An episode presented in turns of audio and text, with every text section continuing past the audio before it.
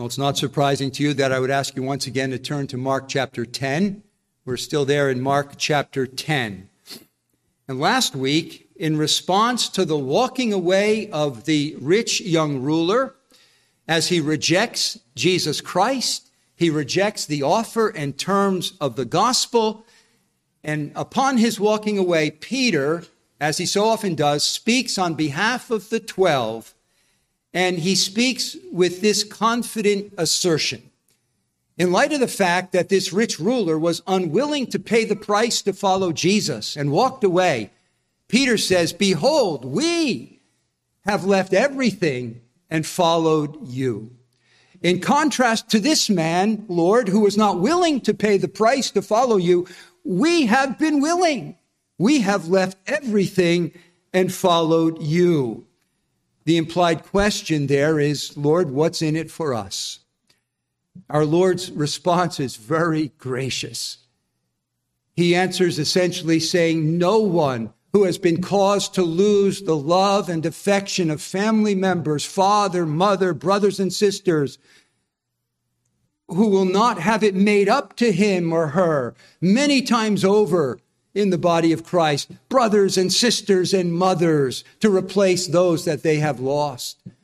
There's no one who has forfeited property, houses or farms, who have been disenfranchised because of their commitment to Christ, for whom Jesus will not make it up to them somehow in this life. And so we notice that there are, we might say, quantitative rewards for following Jesus in this life. But then I called attention to what we might call the qualitative rewards of following Jesus. No matter what you are caused to give up, materially or familially, would you trade for the life you have in Jesus Christ for anything? Jesus said, I've come that they might have life and have it abundantly. You have eternal salvation. All is well with your soul. You need not fear death. You have the peace of God. You have contentment. You have been restored to live the, out the purpose you've been created by God to live, a life in fellowship with God. You wouldn't trade that for anything. And so, whatever you might lose quantitatively, the qualitative life that Jesus gives is not worth trading for anything. But then Jesus says that beyond all of that earthly reimbursement which he will give for the losses suffered by his people, the God of grace promises that in the age to come, which in my understanding is ushered in at the return of Jesus, which is the age of resurrection, in the age to come, you will have eternal life, endless life, in which we are told in Revelation 21 there will be no more mourning, no more tears, no more pain, no more death. That's the promise of reward for following him. But then Jesus concludes his response to Peter with these somewhat enigmatic and, and sobering words. But he says, many who are first will be last, and the last first. And I tried to unpack to you what he might mean by those words. But friends, if that was a sobering thought for the apostles to ponder, what follows is even more sobering because Jesus goes on to give yet another prediction of his upcoming suffering, death, and resurrection. So our text for this morning is verses 32 to 34. They were on the road going to up to Jerusalem, and Jesus was walking on ahead of them, and they were amazed. Those who followed were fearful.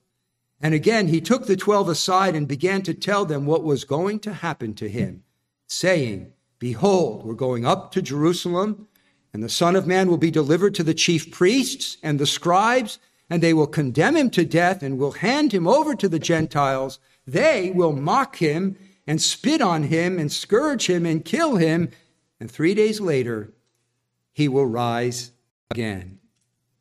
First thing I want us to see from this passage, which I'm calling Jesus gives another prediction of his passion, consider the setting of the prediction. The setting of the prediction. They're going up to Jerusalem. Now, what is the time frame here? Jesus is getting near the end of his life. His original ministry in southern Judea is over with. The ministry he had in the northern kingdom of Galilee is behind him. what we call the retirement ministry, where he didn't retire from ministry, but he focused on training the disciples. That is now over. The later Judean ministry, not recorded by Mark, but in Luke and John, that's finished. Mark 10 indicates his ministry in the region of Perea. Jesus is in the last week of his life. He has but one more week to live on planet Earth. Basically, from here on out to the rest of the, the gospel encompasses one week. Jesus is making, journey, making his last journey to Jerusalem. That's so far as the time of the setting. How about the place? Well, they're going to Jerusalem, and it says they go up to Jerusalem. You always go up to Jerusalem because it's of high elevation. So wherever you are, you're always going up to Jerusalem. Why was he headed for Jerusalem? There was a necessity for Jesus' life to end in Jerusalem. One of the reasons is stated in Luke 13 33, which I'll read to you. Jesus says, Nevertheless, I must journey on today and tomorrow and the next day, for it cannot be that a prophet would perish outside of Jerusalem. Many previous prophets had been tried by the Jewish high court, the Sanhedrin, and came to an end there in Jerusalem, and it must be so for the greatest prophet, Jesus. But I suggest there's another reason why he has to go up to Jerusalem and why he needs to end his life in Jerusalem. Jerusalem was the location of the Jewish temple. And the temple was the place of sacrifice. And it was the time of the Passover feast. The sacrifice that would end all sacrifices was about to be made.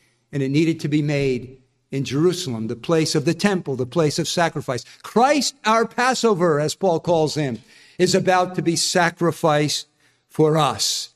And so Jerusalem would become the womb that would give birth to the church, as I understand it, the new Israel of God, and from which place that church would fan out to the ends of the earth. But not only do we see the time and the place so far as the setting, but, but I want you to notice the atmosphere here as Jesus and his followers are headed for Jerusalem. Mark here adds something that no other gospel includes. He says, And Jesus was walking on ahead of them, and they were amazed, and those who followed were fearful. Mark obviously wants his readers to know more than just the facts of what was happening. He wants us to feel something of the atmosphere as Jesus is making this final trip to Jerusalem. One commentator puts it vividly and I think accurately when he says this Jesus in advance all the rest following at a respectful distance. The astonishment of the twelve and the fear of others were not due to the fact that Jesus had, against their wish, chosen to go to Jerusalem in spite of apprehended danger. These feelings must have been awakened by the manner of Jesus as one laboring under strong emotion. Only so can we account for the fear of the crowd who were not like the twelve acquainted with Christ's forebodings of, of death. Memory and expectation were both active at that moment in Jesus, producing together a high strung state of mind. Perea, John's baptism in the Jordan at the beginning, Jerusalem, the priests, the cross at the end.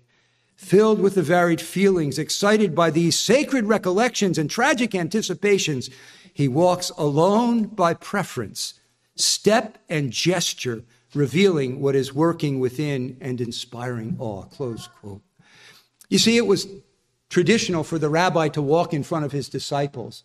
But that doesn't seem to be all that Mark is saying here. Mark wants us to, to sense something of the manner in Jesus that was evoking this, this ominous sense of foreboding. There was a, a solemnity about Jesus. There was a, a resoluteness in his countenance and in his step, indicating his inflexible determination to carry out the mission the Father had given him.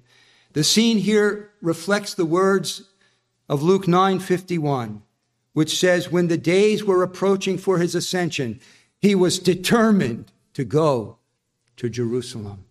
It also reflects the words put in the mouth of the Messiah in Isaiah 50, verse 7 For the Lord God helps me. Therefore, I am not disgraced. Therefore, I have set my face like flint, and I know that I shall not be ashamed. That's what they were seeing. they were seeing this resolution in the countenance and demeanor of Jesus that was amazing to some, fearful for others, because he was setting his face like a flint to go to that place of, of the appointment by his Father.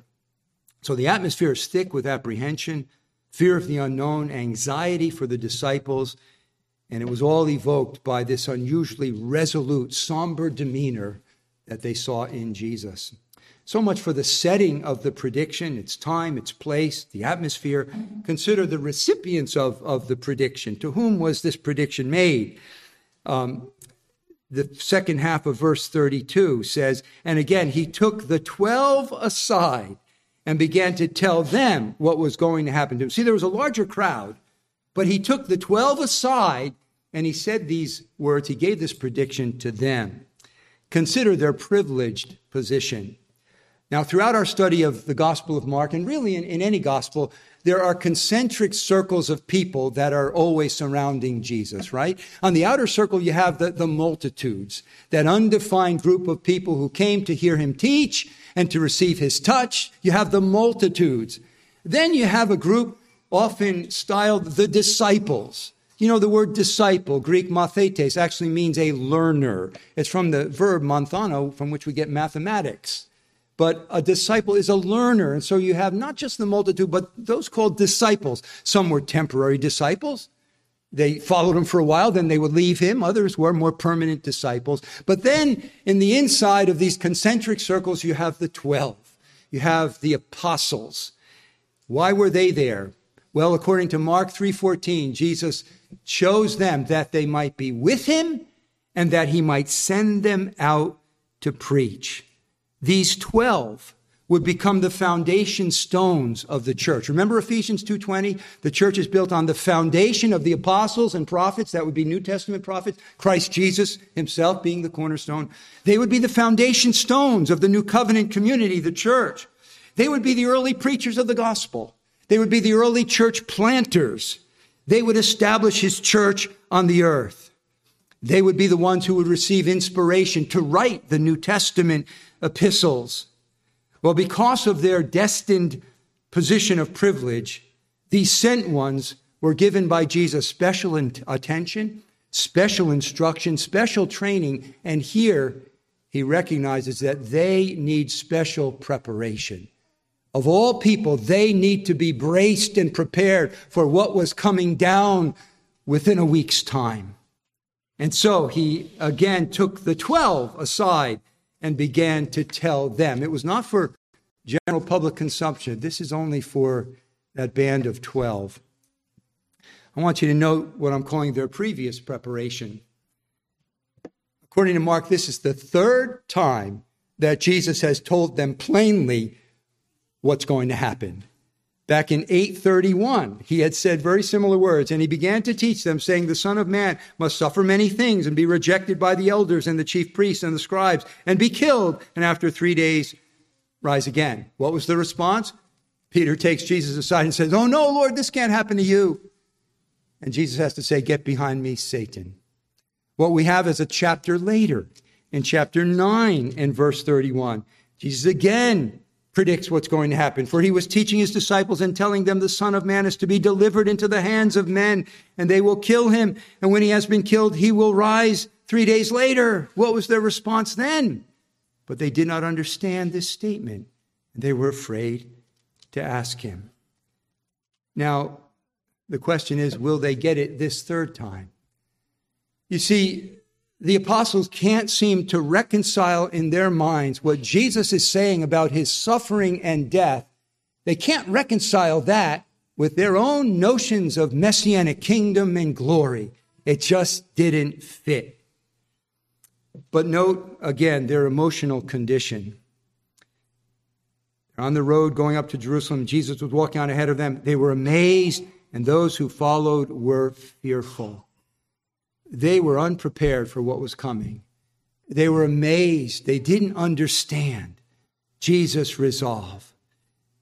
Even after he was taken and, and captured, they would run away in fear. They would huddle in fear in the upper room. Remember the two men on the road to Emmaus? They were downcast, thinking their hopes had been dashed. they're not getting it. But lastly, and spend a little more time here, the substance of the prediction. We've seen the setting of this prediction. We've seen the time. It's near the end of Jesus' ministry. He's going up to Jerusalem. The atmosphere is tense with the anticipation, confusion, anxiety. The recipients of the prediction, their privileged position, and um, their previous preparation, their emotional condition. But now let's focus on the prediction itself. First of all, the person who's going to endure this suffering. Look at verse 33 saying, Behold, we are going up to Jerusalem, and the Son of Man will be delivered to the chief priests and the scribes, and they will condemn him to death and will hand him over to the Gentiles. Who is the one who will suffer? He calls himself the Son of Man. And as you know, perhaps, or remember that this was the most often used designation of Jesus for himself. When he referred to himself, most often he referred to himself as the Son of Man. And it's kind of a paradoxical description of himself. Because on the one hand, Son of Man certainly points to his humanity. I was born of a, of a person. I was born of a human being. I'm, I'm, I share in your humanity. So Son of Man designates his humanity, his shared humanity with us. But as you might remember, the, the designation Son of Man is used in a glorious way in Daniel's prophecy. In Daniel 7 13 and 14, we read Daniel saying, I kept looking in the night visions, and behold, with the clouds of heaven, one like a son of man was coming. And he came up to the Ancient of Days and was presented before him. And to him was given dominion, glory, and a kingdom, that all the peoples, nations, and men of every language might serve him. His dominion is an everlasting dominion which will not pass away, and his kingdom is one which will not be destroyed. Wait a minute, who is this Son of Man? On the one hand, he's a, he's a man, he's, he's, he shares in our humanity. On the other hand, he is this glorious, majestic king who has an everlasting kingdom. How do we reconcile these? Well, friends, this is the divine genius of the gospel that God becomes man while not ceasing to be God. The kingdom of God is going to conquer by suffering. The power of God is going to come by apparent weakness. The king is going to gain his throne by humiliation, and glory is going to come through sacrifice. Who is the Son of Man? He's just a man, but he's the glorious God man. He's the majestic king. So, who is appointed for this suffering? the Son of Man, who is also the Son of God. He is the Lord of glory, stooped to become a man. But now consider the persons who will inflict this suffering upon him. They, he'll be given over, well, let's see. Um, first, it says he's delivered to the chief priests and the scribes. That's the Jewish high court. That's the Sanhedrin. They needed to try Jesus because he had become a, a, major figure on the landscape of Judaism. And so he's going to be brought before the highest court, we would say the supreme court of the land. And they will condemn him to death for blasphemy, claiming to be God, but in reality, there's another motive. But that Jewish Sanhedrin represented the entire nation. And so it implicates the entire nation in Jesus' conviction and death. So, in one sense, we could say the Jews were responsible for the death of Jesus. The Jews killed Jesus. Ah, but if that sounds anti Semitic, and of course in our day people are hypersensitive to anti Semitism, if that sounds anti Semitic that the Jews killed Jesus, we need to learn the rest of the story. Those Jews, it says, will hand him over to the Gentiles. You see, the Jews were deprived of power to execute capital punishment, right? Under the Roman authority, they could not execute people. And so they turned Jesus over with a capital sentence to the Roman government under Pontius Pilate. And it's the Romans who execute the sentence, which is the execution of Jesus. In fact, we have a perversely ironic statement that speaks volumes about the condition of the entire human race. In Luke 23 12, we read, Now Herod and Pilate became friends with one another that very day. For before they had been enemies with each other. Very interesting, very profound. Herod, representing in some sense the religious community, Pilate, representing the Gentile Roman civil government. And that day, those who were enemies linked arms and became friends. That makes a profound statement about the human race. If there's one thing that unites all people who are fallen in Adam, it is this their shared enmity toward God and toward his Christ. So, appropriately, the instruments that God appointed for the execution of his son are both the Jews and the Gentiles. Why? Because Jews and Gentiles represented the entirety of humanity. And it's the entire world that is under sin and under the wrath of God. Isn't that what Paul presents in the first few chapters of Romans? Where he first begins with the heathen, those who are outside of the realm of special revelation, the Gentiles who know God through creation, but they suppress the truth they know through creation and conscience. Then he turns his guns on his fellow Jews and, you know, you may judge them, but you do the same thing. You're hypocrites. And he gets to the end and he makes these summary statements. There is none righteous. No, not one. There's none who understands. There's none who seeks for God. All have sinned and fall short of the glory of God. And so, who are the ones who inflicted this punishment upon Jesus? The Jews only no the Jews and the Gentiles. And what was the nature of the suffering that Jesus endured? First of all, there is deceitful treachery. Says the Son of Man will be delivered over to the chief priests. Who delivered him? One of his own, one of the twelve, one of the band of men chosen to be with him and was with him for three years. You know, it echoes the language of the Messianic Psalms, Psalm 41 9. Even my close friend in whom I trusted, who ate my bread, has lifted up his heel against me. And the language of Psalm 55, beginning at verse 12. For it is not an enemy who reproaches me, then I could bear it. Nor is it one who hates me who has exalted himself against me. Then I could hide myself from him. But it is you, a man my equal, my companion and my familiar friend. We who had sweet fellowship together walked in the house of God in the throng. He was betrayed by a close friend, Judas. It's a painful experience to be betrayed by a close friend, isn't it? Has it happened to you?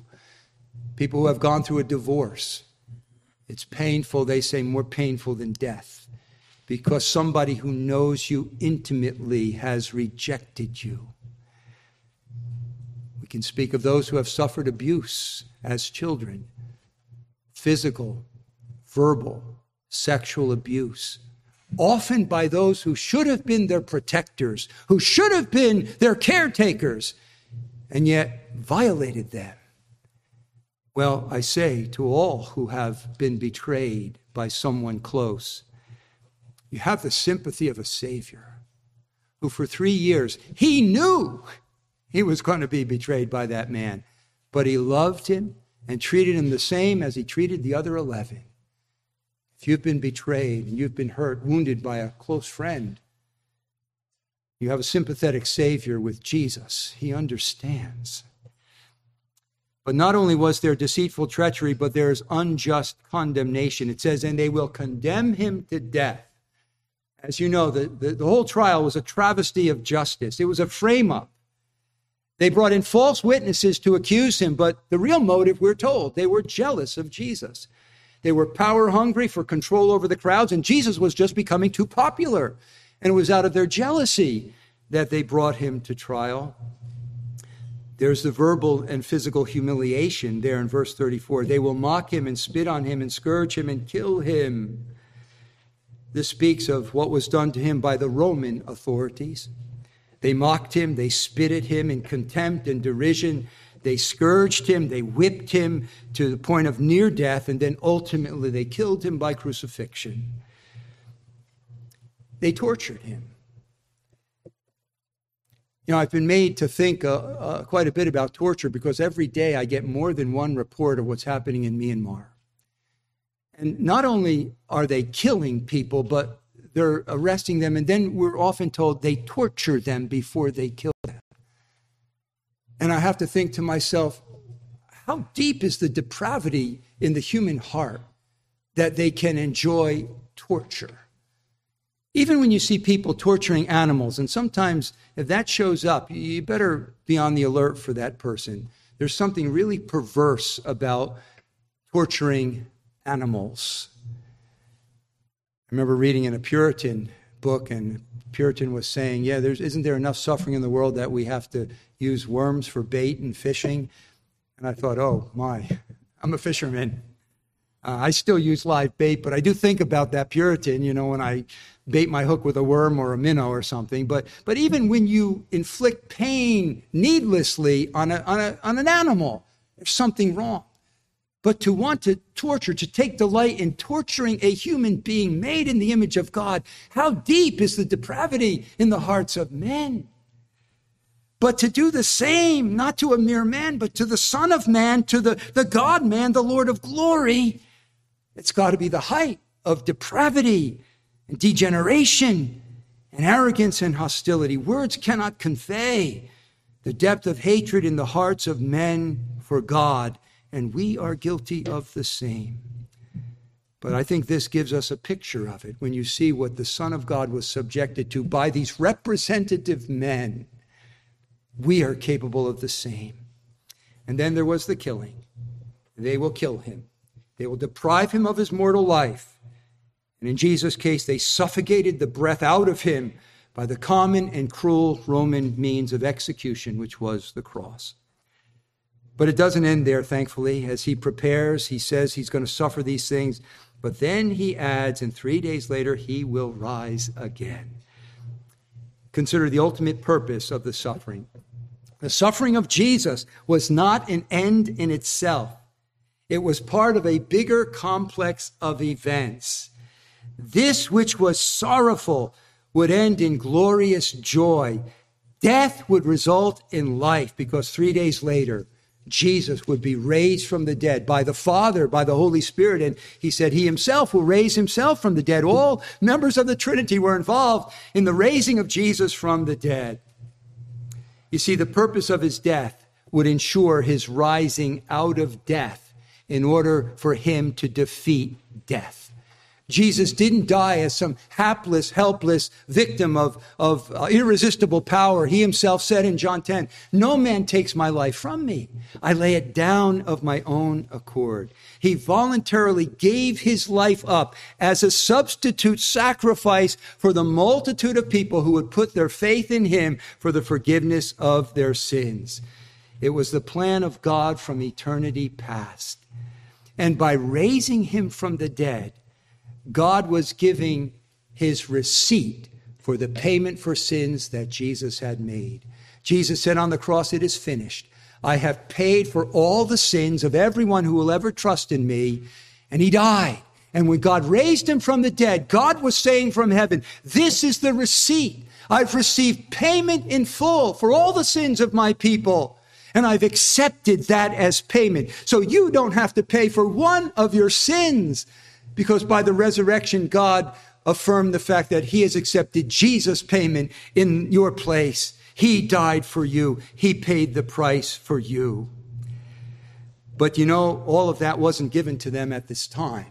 Jesus was just laying out the facts. All the interpretation of his death and resurrection wasn't given to them at this time. And the question is, did they get it? They didn't get it the first time. They didn't get it the second time. Did they get it the third time? Jesus is predicting, I'm going to suffer. I'm going to die. I'm going to be raised. Did they get it this time? Well, our answer is not here in Mark, but it is in, in Luke 18, where he, Luke repeats the same scenario, beginning at verse 31, where he says, And he took the twelve aside and said to them, Behold, we're going up to Jerusalem, and all things which are written through the prophets about the Son of Man will be accomplished. He will be handed over to the Gentiles, etc. Verse 34. But the disciples understood none of these things. And the meaning of this statement was hidden from them they did not comprehend the things that were said. Third time around, did they get it? No, they didn't get it. Not yet. Not yet. But the day would come when the light of understanding would break upon them. And all 11 of these men would go to their deaths believing these events and God's interpretation of these events. No, they didn't go to their deaths simply believing these things. They went to their deaths because they believed these things and proclaimed this gospel to others. No, they didn't get it yet, but they will get it. And they will lay down their lives. Peter being crucified upside down because he believed what Jesus said and what happened. But that understanding wouldn't come until the Spirit would come in his Pentecostal fullness and empower them. Well, friends, that's the text. What food can we gather from this for our needy, hungry souls this morning? First of all, I would say appreciate the great patience of our Lord with his slow of heart, ignorant disciples. Three times he sets it before them plainly. They don't get it. They don't get it. They don't get it. Do you see something of the patience of Jesus and the forbearance of Jesus with kind of hard headed, hard hearted men? Well, how about you? Do you have need of patience? Some of you moms, do you need patience with your kids? Because you need to tell them again and again and again and again the same thing? Well, you have an example in Jesus, and you have grace from Jesus for the patience you need with your kids. Some of you have struggles being patient with your spouse. I've told him so many times, I've told her, I can't, I've told her so many times, but he doesn't get it. Let me blame the husband. He's usually the, or the problem. He doesn't get it. You need patience with your husband. Jesus is an example of patience, and he also has grace to give you how about some brother or sister in Christ in the church or outside of the church? I can't understand why they don't see it exactly the way I see it. And you have a hard time being patient with somebody who doesn't see it exactly the way you see it, even though you may not see it correctly every time. You need patience with some of your brothers and sisters, maybe those who are opposite you in temperament. Jesus is an example. And there's grace in Jesus to be patient with one another as we are called to be. And ask, how patient has he been with you?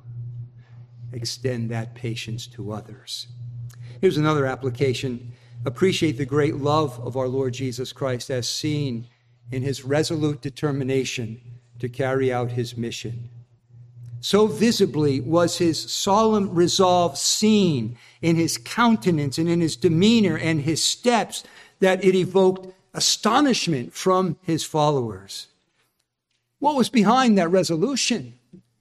We can say it was love for God his Father and determination to obey the will of his Father.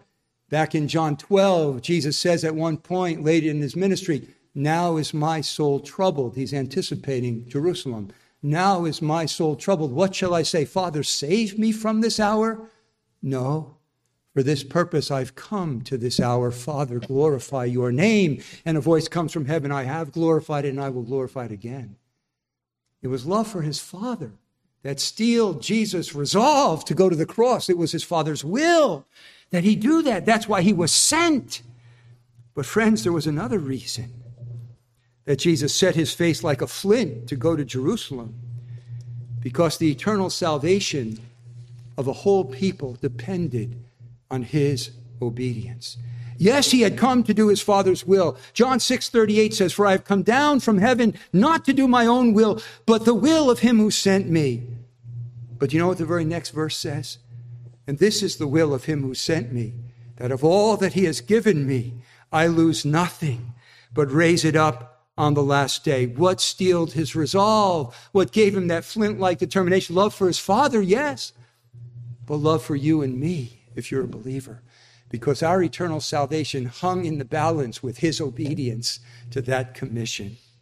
And we need to bow in humble gratitude for the amazing love that would by which he would make himself subject to betrayal and injustice and mocking and scourging and agonizing death and becoming sin for us. Here's an, uh, another application I think is valid. We need to imitate the example of our Lord's resolute obedience in our lives. Jesus has this God given goal to go to the cross and to die for his people and to be raised. That was his whole purpose in coming. Well, God has given us a goal in life. What is it?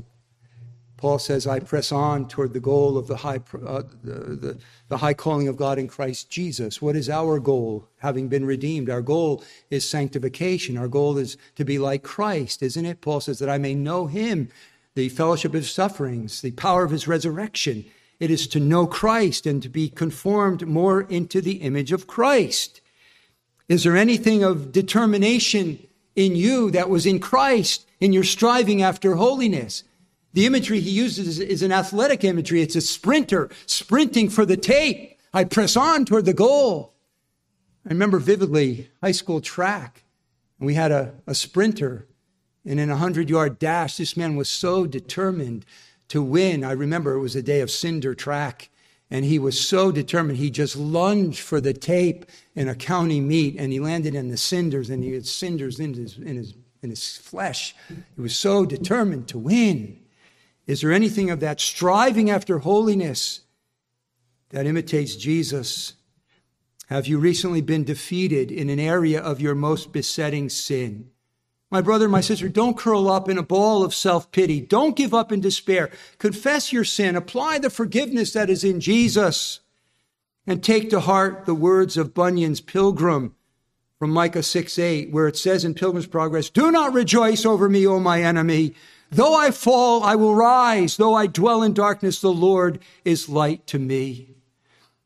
Have you been half hearted and lackadaisical in your pursuit of God and His Word and in prayer? Are those things trailing off in your life? So often we need to say, Lord, revive me according to your word. I've grown dull. I've grown stale. I've lost my motivation. I'm just going through the motions. We need that often, don't we? In the language of Psalm 1, revive me, Lord. Revive my hunger for your word. Revive my zeal for prayer and meditation. Have you been timid or cowardly in your witness to others, like I was this week? I went to AutoZone to have a little help done on my car and they often have people there that will help you. And one man wasn't a, an employee there, but he said, I've been a mechanic for 35 years. He came out and helped me. And this guy had tattoos on his tattoos. He had chains dangling and clanging on the, on the, the front of my car. A man who needed Jesus. I didn't have any tracks. And I said nothing to him about Christ. He was a man who needed Christ. Was he a little intimidating? Yeah. But it was my cowardice and I don't want to be a coward like that. I want to have the resolve to tell the gospel. Even as Jesus walked straight into the jaws of mocking and spitting and shame and scourging and death, we need more of the resolution that our Lord showed in going to the cross. And then finally, let me say to unbelievers if you're here as an unbeliever, the path that Jesus followed is the path you need to follow as well.